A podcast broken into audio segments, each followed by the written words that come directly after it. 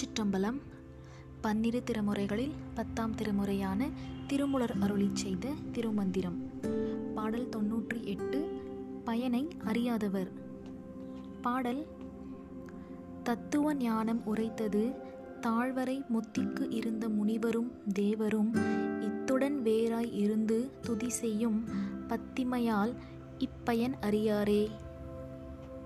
பொருள் இறைவன் குருவடிவாய் வந்து தத்துவ ஞானத்தை உரைத்தது திருக்கயிலாய மலை அடிவாரத்தில். வீடு பேற்றை விரும்பியிருந்த முனிவர்களும் தேவர்களும் இத்தத்துவ ஞானத்தை வேறாக இருந்து ஓதுகின்றமையால் இதன் பயனை அறிய மாட்டாதவர் ஆவார். திருச்சிற்றம்பலம்